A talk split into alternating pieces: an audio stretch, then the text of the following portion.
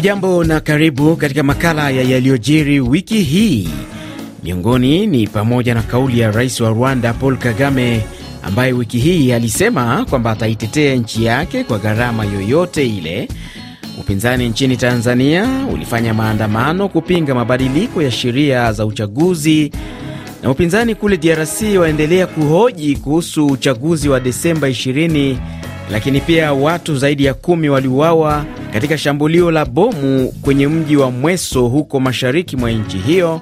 Tutaangazia yaliyojiri nchini Kenya, Sudan na vilevile vile kwenye visiwa vya Komoro na hali kadhalika hali katika ukanda wa Afrika Magharibi, lakini pia uchaguzi mdogo huko Marekani ambapo rais wa zamani Donald Trump aliongoza dhidi ya mpinzani wake huko New Hampshire na matukio mengine yaliyoshuhudiwa kwengineko duniani.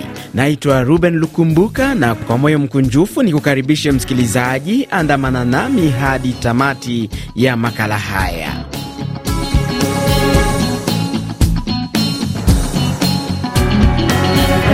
Tuanzie nchini Rwanda ambako mwanzoni mwa juma hili rais wa nchi hiyo Paul Kagame alisema hatahitaji ruhusa ya mtu au nchi yoyote linapokuja swala la kuilinda na kuitetea nchi yake, kauli aliyoitoa katika kukosoa matamshi yaliyotolewa na rais wa Burundi Evariste Ndayishimiye alipokutana na vijana wa DRC jijini Kinshasa mwishoni mwa juma lililopita, akionekana kuwa mwenye ghadhabu. Rais wa Rwanda aliwaonya watu waliosema wanajaribu kutatiza usalama wa nchi yake. Rwanda, Rwanda haikuanzisha vita hivi vinavyoendelea mashariki mwa Jamhuri ya Kidemokrasia ya Kongo lakini kadri muda unavyokwenda, kumekuwa na juhudi za kufanya vita hivi viwe vyetu, kwamba sisi ndio tulivyovianzisha. Linapokuja suala la kulinda nchi hii ambayo imeteseka kwa muda mrefu na hakuna mtu aliyekuja kutusaidia, sihitaji ruhusa kutoka kwa mtu yeyote kufanya kile ambacho tunapaswa kufanya ili kujilinda. Hakuna kitu kitakachovuka mipaka ya nchi yetu hii ndogo.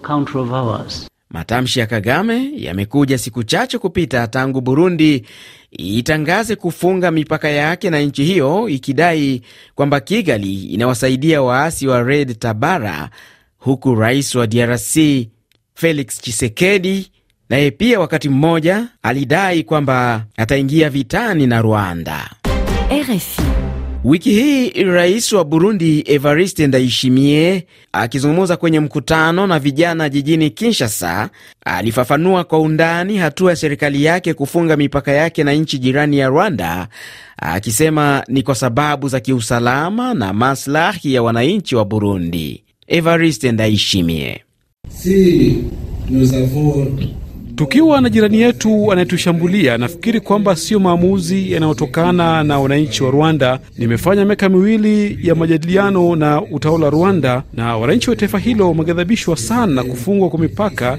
Pindi tu tulipofungua mipaka yetu kwa kutaka kwetu bila masharti, tulionyesha dhamira yetu ya dhati na njema ya amani. Wanyarwanda walisukumana kwa kuja kwenye ziwa Tanganyika wakati viongozi wao wakiendelea kuwapa chakula makao makuu ya Red Tabara yako Rwanda, na viongozi hawakanushi hilo. Kwa upande wake, Rwanda ilisema kwamba inasikitishwa na hatua hiyo ya Burundi ambayo inakiuka utaratibu wa Jumuiya ya Afrika Mashariki wa kuwataka watu kutembea na kufanya biashara kwa uhuru baina ya nchi wanachama.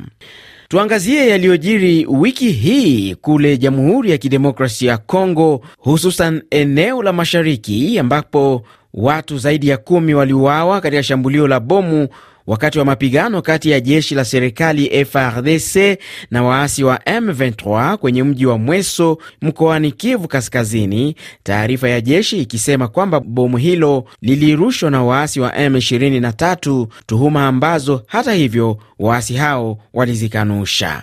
Mwandishi wetu wa Goma Chube Ngorombi Daniel alitutumia ripoti ifuatayo. Ni majira ya saa nane jioni hapo jana ndipo mabomu roketi kutoka upande wa M23 yalirushwa maeneo matatu Mweso, ambapo yalibomoa nyumba na kuwaua zaidi ya raia kumi, miongoni mwao watoto, kama alivyoeleza kiongozi wa shirika la raia Masisi Sadiki Batundi. Wamekufa na wengine wamejeruhiwa, hatuyajua idadi ya wenye walizuia, kwa sababu ile bomu wamekimbia kwanza, walienda tu ni kutafuta ile ma, mamaiti na bablesi me wenye walipiga ile bomu ni M23 wakigombana na wazalendo wakichangana na FRDC. Maelfu ya raia maeneo hayo yapata hifadhi katika parokia na wengine kuelekea Mpati, Busumba kutafuta usalama. Hata hivyo, Ndaishimie Juste, mbunge mchaguliwa wa Masisi, naye amesema wana bombarde mumungini ya mweso wakitumikisha mawasiraha nzito nzito, ambako kuna kufa zaidi ya watu kumi na watano na wengine wengi wamekuwa bleste. Ndalomba serikali hatupashe wakia mu eta ya kujidefendre, hatupashe wakia mu defensive, tunapasha enda muofensive. Hali hii hairuhusu wafanyakazi wa kibinadamu kusalia katika eneo hili kusaidia wakazi, isipokuwa shirika la madaktari wasiokuwa na mipaka MSF ambalo linaendelea kusaidia hospitali kuu ya Mweso. Itakumbukwa tangu mwanzoni mwa juma hili mapigano yalianza tena kati ya M23 na FARDC kabla ya kufika muji wa Mweso. Chube Ngorombi, Goma, RFI Kiswahili. Tukiwa bado huko DRC, ujumbe wa kikosi cha kulinda amani kutoka jumuiya ya maendeleo ya nchi za kusini mwa Afrika SADC kilichotumwa hivi karibuni kwenye jimbo la Kivu Kaskazini ulisema kwamba una mamlaka ya kukabiliana na makundi ya waasi wakiwemo M23. Elias Magosi ni katibu mtendaji wa jumuiya hiyo. There is need for all the players in, DRC kuna haja ya kila mshikadau nchini DRC kushirikiana nasi ili kuhakikisha tunapata matokeo yanayofanana. Tayari SADC inatambua kwamba kuna wenzetu ambao wanaendeleza juhudi za kuleta amani, na tupo hapa kubishana na yeyote, wawe wale wanajeshi wa MONUSCO au wale wa Afrika Mashariki, lakini tuko hapa kuendeleza juhudi ambazo zinaendelezwa zikiwemo zile za serikali. Sisi tuna jukumu maalum na mahala pa kufanya kazi, tunafanikisha majukumu yetu. Kikosi cha SADC kitakachofahamika kama SAMI DRC kinaenda kuchukua nafasi ya vikosi vya Jumuiya ya Afrika Mashariki kilichoondolewa mwishoni mwa mwaka jana. RFI Bunia 90.2 FM. Jumatano ya tarehe 24 mwezi huu, chama kikuu cha upinzani cha nchini Tanzania Chadema kiliandaa maandamano ya amani jijini Dar es Salaam kudai mageuzi ya kisiasa kuelekea uchaguzi mkuu uliopangwa kufanyika mwaka ujao. Tundu Lisu ni naibu mwenyekiti wa chama hicho, alikuwa na kauli hii: baada ya Rais Samia na CCM yake kukataa maridhiano ya kisiasa na mabadiliko ya kikatiba na ya kisheria, wakati umefika sasa wa kuyadai mabadiliko haya kwa njia za kidemokrasia za amani zinazokubalika duniani kote, yaani maandamano ya amani na njia nyingine za kidemokrasia za kushinikiza mabadiliko ya kisiasa. Tangu alipochukua hatamu za uongozi wa nchi hiyo, Rais Samia Suluhu Hassan amekuwa akiruhusu vyama vya upinzani kushiriki kwenye mikutano ya kisiasa, kinyume na ilivyokuwa hapo awali chini ya mtangulizi wake hayati Joseph Pombe Magufuli. RFI Nairobi 89.9 FM. Mahakama ya rufaa nchini Kenya Ijumaa ya Januari 26 iliamua kuwa mpango wa utozwaji kodi unaotekelezwa na serikali ya Rais William Ruto ili kujenga makazi yenye bei nafuu ni kinyume cha sheria. Na Benson Wakoli, uamuzi huu unakuja wakati Rais uh, William Ruto akidai kuwa wapinzani wake wanatumia mahakama kukwamisha miradi yake.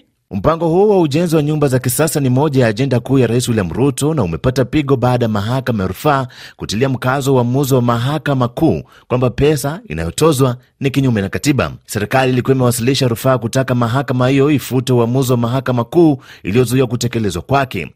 Mahakama ya rufaa katika uamuzi wake imesema sheria hiyo ilikosa kuhusisha Wakenya kabla ya kubuniwa, mbali na kuwa ya kibaguzi, kwani inawalenga Wakenya walioajiriwa pekee. Licha uamuzi huu, Rais William Ruto ameapa kutorudi nyuma. Hata kuna watu wameenda kotini ya kwamba tusimamishe programu ya housing. Mnataka isimame iendelee? Sisi tumewaambia wale wako kotini, tunaheshimu mahakama na tutaenda kufanya appeal. Tupange hii kazi. Housing mnasema iendelee isiendelee? Si nyinyi ndio kusema Kenya hii? Si amri yenu ndio amri ya Mungu? Kwa hivyo mimi niko na amri ya kutosha, nitasongesha mbele. Kinachosubiriwa sasa ni kuona mahakama ya juu zaidi itatoa uamuzi gani baada ya serikali kukata rufaa. Na daima na yaliyojiri nchini Kenya wiki hii ni kuwa kiongozi wa kidini aliyewashawishi waumini wake kufunga chakula hadi kufa ili waende mbinguni kumwona Yesu, Paul Makenzie alikanusha mashtaka ya kuwapiga na kuwaua watoto kwa njaa na kuwatesa. Msikilizaji, taifa la Norway ambalo ni moja ya mataifa patanishi kwenye vita ya Sudan, wiki hii ilisema juhudi za kupatikana mwafaka nchini humo ni ngumu kutokana na kukosa mwelekeo kwa wahusika wakuu wa vita nchini Sudan. Lugete Musa Lugete ni mchambuzi wa siasa za kimataifa. Hapa anatoa mtazamo wake akiwa nchini Tanzania. Zote mgogoro wa Sudani umetengenezwa na mataifa makubwa, kwa hiyo ni vigumu kutatua mgogoro wa Sudani kama Marekani na Urusi hawajakaa meza moja kujaribu kuwaamrisha viongozi wa Sudani wakae kimya au waweke silaha chini na kusaini mkataba wa amani. Kwa hiyo hapa lazima atafutwe nani muhusika mkubwa na nani mwenye maslahi katika migogoro hiyo, ndipo tunaweza tukafikia katika suluhisho la pamoja. Mtazamo wake Lugete Musa Lugete, mchambuzi wa siasa za kimataifa akiwa nchini Tanzania. Na, na sasa tuangazie yaliyojiri huko Komoro ambako wiki hii mahakama ya juu kwenye visiwa hivyo iliidhinisha ushindi wa Rais Azali Asumani aliyetangazwa mshindi wa uchaguzi wa urais uliofanyika karibu wiki mbili zilizopita kwa kupata asilimia 57.2 ya kura, matokeo ambayo wapinzani katika nchi hiyo wameyakataa na kudai kuwepo kwa wizi wa kura. Humed Msaidie ni waziri wa kilimo na msemaji wa kamati ya kampeni ya Rais Asumani. Ni furaha kubwa. Mahakama ya juu imemwidhinisha na kuthibitisha matamanio ya Wakomoro kumwona Bwana Azali Asumani akiendelea na kazi aliyoianza. Yeye ni mgombea pekee aliyefanikiwa kushawishi Wakomoro, haswa vijana. Leo unaweza kusema kwamba wananchi wa Komoro wana imani kuhusu nia ya Azali na kuimarisha nchi yao, kuinua hadi mwaka elfu mbili na thelathini. Baada ya kuona kampeni za maasimu wetu, siwezi kutilia shaka ushindi wa rais Azali. Ni mtu aliye wazi. Kuna uwezekano wa kukaa pamoja na kujadili juu ya mustakabali wa Komoro. Ni sauti yake Humed Msaidie, waziri wa kilimo na msemaji wa kamati ya kampeni ya rais Azali Asumani. Na katika kanda ya Afrika magharibi na kaskazini, tukimulika huko Burkina Faso kwanza moja kwa moja, ambako shirika la kimataifa la kutetea haki za binadamu la Human Rights Watch wiki hii Alhamisi ya tarehe 25 liliwatuhumu wanajeshi wa nchi hiyo kwa kuhusika na mauaji ya raia 60 katika shambulio la ndege zisizo na rubani, taarifa za awali zikionyesha jeshi kwamba lilikuwa likilenga ngome za wanajihadi wa Kiislamu.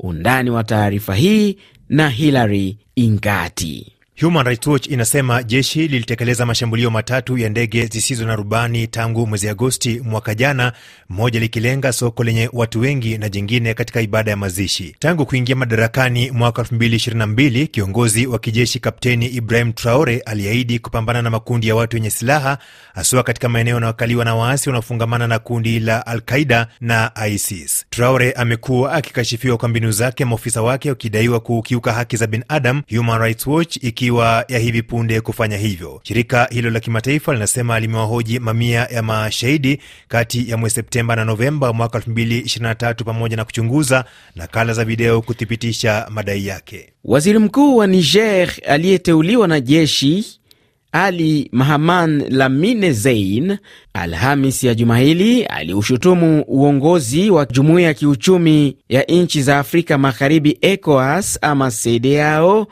kwa makusudi kutoshiriki kwenye mkutano uliokuwa umepangwa kufanyika tarehe 25 mwezi huu wa Januari kujadili mustakabali wa nchi hiyo. Togo pekee ndiyo iliyotuma mwakilishi wake kwenye mkutano huo ambao waziri mkuu Zein amesema baadhi ya nchi zenye ushawishi ndiyo chanzo haswa cha kikao hicho kutofanyika. Mwanzoni walikataa na kusema kwamba hawatatumia idhini ya ndege yetu kuruka na kutua. Ni kwa sababu tumeona kwamba hatua hiyo haina msingi wowote. Inaonyesha kwamba jumuiya hii haina nia njema na pia nchi wanachama wanajaribu kufanya kile wanachoweza ili nchi yetu isiondokane na vikwazo vyao vya kiuchumi. Adhabu ambayo wametulazimishia, nijaa imefanya kila kinachowezekana ili tupate kuelewana. Kwa bahati mbaya, hatujafika hapo. Niger ilitumai kutumia kikao hicho kuzungumza na wawakilishi wa ECOWAS ili kuondolewa vikwazo vya kiuchumi ilivyowekewa mwaka uliopita baada ya jeshi la nchi hiyo kumwondoa madarakani Rais Mohamed Bazoum. Kule Mali, uongozi wa kijeshi ulitangaza kusitisha mara moja mkataba muhimu wa amani uliosainiwa na makundi ya waasi kaskazini mwa nchi hiyo baada ya kushuhudiwa makabiliano miezi kadhaa kati ya jeshi na waasi wa kaskazini mwa nchi hiyo. Minzilet Ijai na taarifa zaidi. Msemaji wa serikali Abdulahi Maiga amesema kuwa hatua hiyo imetokana na baadhi ya makundi yaliyosaini mkataba huo kubadili msimamo, lakini pia kile ametaja kuwa vitendo vya uadui kutoka kwa mpatanishi mkuu Algeria. Algeria imekuwa mpatanishi mkuu katika jitihada za kurejesha amani nchini Mali kufuatia makubaliano ya amani ya mwaka elfu mbili kumi na tano, makubaliano ambayo wachambuzi wengi waliutazama kuwa ya muhimu katika kuleta amani nchini Mali. Hata hivyo, makubaliano hayo yaliingia doa mwaka uliopita wakati mapigano yalizuka kati ya waasi hao na vikosi vya serikali baada ya kushuhudiwa utulivu wa miaka minane, pande zote ziking'ang'ania kujaza pengo lililoachwa na walindamani wa Umoja wa Mataifa. Hata kabla ya tangazo hili, waasi hao chini ya mwamvuli wa CMA mnamo Julai mwaka elfu mbili ishirini na mbili walishtumu utawala wa kijeshi ulionyakua madaraka mwaka elfu mbili ishirini kwa kutoonyesha nia ya kutekeleza mkataba huo wa amani.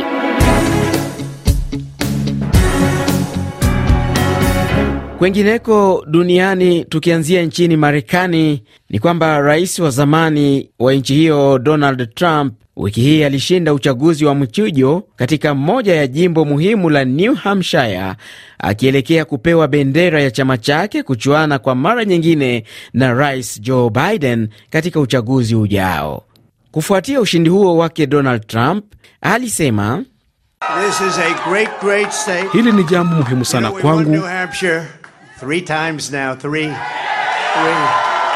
Tumeshinda hapa New Hampshire mara ya tatu sasa. If you remember in 2016, wakati wa kura za mchujo na uchaguzi mkuu mwaka 2016 tulishinda tena hapa and, uh, na leo nimekuja hapa na nimejipongeza kwa kupata ushindi mkubwa. Aidha, mpinzani wake aliyesalia katika kinyang'anyiro cha chama cha Republican Nikki Haley, yeye aliapa kuendelea na kampeni hadi mwisho, akiwa na imani ya kupata ushindi katika jimbo lake la nyumbani la South Carolina. Nikki Haley New Hampshire is first in the nation. It is not the last. This New Hampshire ni kwanza kwa nchi, siyo la mwisho kwa nchi. Uteuzi huu haukamiliki sasa hivi, bado kuna majimbo mengi kabla ya chaguzi hizi kukamilika, and the next one is na jimbo linalofata ni ngome yangu ya South Carolina. Tayari kumekuwa na hofu miongoni mwa wanasiasa wa nchi hiyo na baadhi ya nchi jirani kuhusu uwezekano wa Trump kuchaguliwa tena kuwa rais wa nchi hiyo. Ni wiki ambayo Israeli ilizidisha mashambulio zaidi kwenye eneo la Khan Yunis mjini Gaza, wakati huu kundi la Hamas likidai kuwa mamia ya watu wameuawa kwenye mashambulio hayo. Benjamin Netanyahu ni waziri mkuu wa Israeli alisema Tutaendelea kuwa na dhamira ya kumshinda adui katili aliye mbele yetu. Vita hivi ni kwa ajili ya nchi yetu, ni sharti vimalizike na vitamalizika kwa kutokomeza uchokozi na uovu wa wanazi wapya, wale waliotushambulia, kuteka nyara watu na kubaka na kuua, walijiletea uharibifu wenyewe. Mji wa Khan Yunis ni nyumbani kwa mkuu wa kundi la Hamas Yahya Sinwara anayetuhumiwa na Israeli kupanga shambulio la Oktoba 7 mwaka wa jana. Na msikilizaji, ni kwa taarifa hiyo ndio nami nafikia tamati ya makala ya yaliyojiri wiki hii. Naitwa Ruben Lukumbuka, asante sana kwa muda wako. Hadi tutakapokutana tena, panapo majaliwa, nikutakie kila la heri na kwa heri kutoka Nairobi nchini Kenya.